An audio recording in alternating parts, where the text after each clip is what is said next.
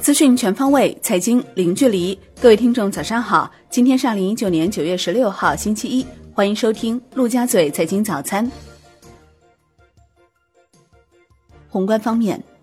央行决定于九月十六号全面下调金融机构存款准备金率零点五个百分点，不含财务公司、金融租赁公司和汽车金融公司。在此之外，为促进加大对小微民营企业的支持力度。在额外对仅在省级行政区域内经营的城市商业银行定向下调存款准备金率一个百分点，于十月十五号和十一月十五号分两次实施到位，每次下调零点五个百分点。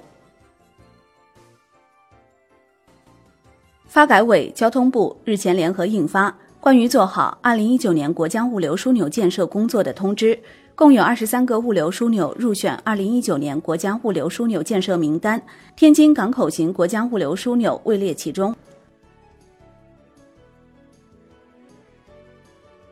河北省委书记王东峰主持召开河北雄安新区规划建设工作领导小组专题会议，要求加强卫星信息传输、感知系统、五 G 基站等智能基础设施建设，推进互联网、物联网、局域网建设。建立雄安新区信息中心、超算中心、大数据交易中心、指挥调度中心，打造高标准雄安智慧大脑。Wind 数据显示，本周央行公开市场有两千七百亿元逆回购到期，其中周一周二、周三分别到期一千六百亿元、八百亿元和三百亿元。其中九月十三号到期的四百亿元逆回购，因中秋节假日顺延至周一。周四和周五无逆回购到期。此外，周二将有两千六百五十亿元 MLF 到期。据经济参考报报道，全方位防范和化解金融风险政策将渐次落地。据悉，多部门正密集谋划一揽子金融防风险新举措，其中针对六类金融机构、中小银行风险等一批监管补短板政策酝酿出台。此外，针对非法集资等非法金融活动的整治也将持续升级，全国统一的金融风险监控平台正在加快建设中。国内股市方面，A 股国际化再提速，前有标普道琼斯指数纳入 A 股，后有 Q 费、RQ 费取消投资额度限制，在各种消息刺激下，北上资金流向备受关注。统计显示，自八月二十九号至今。北上资金连续十一日净流入，连续流入天数创年内新高。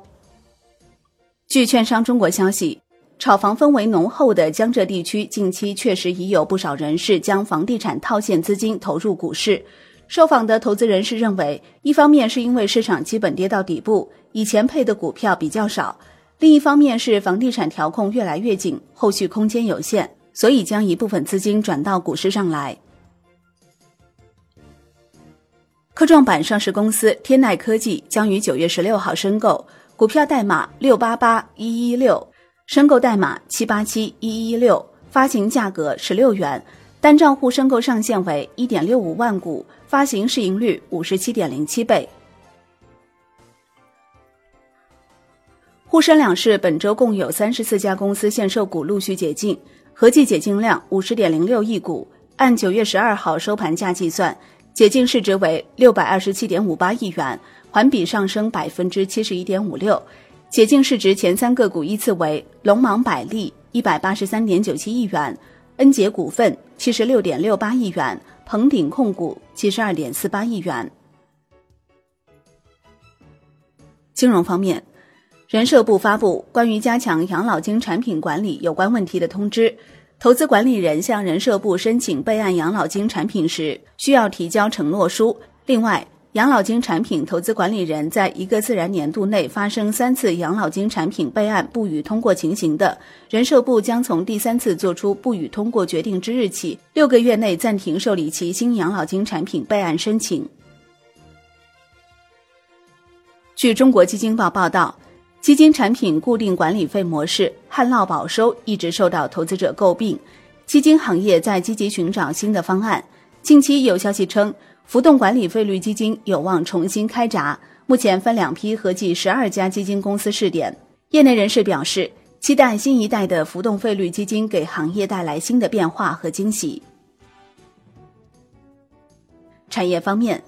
文化和旅游部统计数据显示，今年中秋节假期，全国接待国内旅游总人数一点零五亿人次，同比增长百分之七点六，实现国内旅游收入四百七十二点八亿元，同比增长百分之八点七。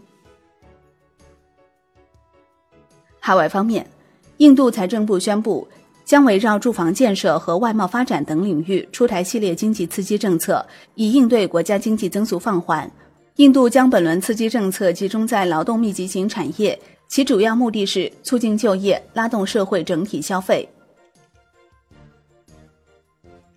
商品方面，沙特能源部长发表声明称，袭击导致两个工厂暂时停产。他同时补充道，这将导致近一半的石油产量被削减，减产幅度高达五百七十万桶每日。据新华社消息。伊朗外交部长扎里夫发文否认美国国务卿蓬佩奥关于伊朗参与袭击沙特阿拉伯石油设施的说法，并称美国正在谋求与伊朗进行极限直接的对抗。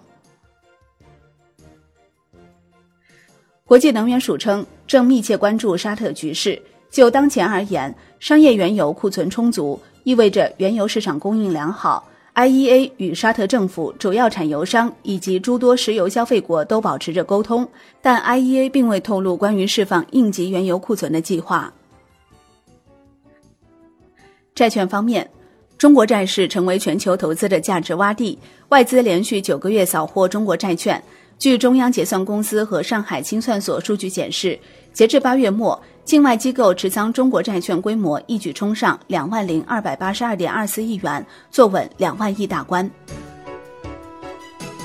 好的，以上就是今天陆家嘴财经早餐的精华内容，感谢您的收听，我是林欢，我们下期再见喽。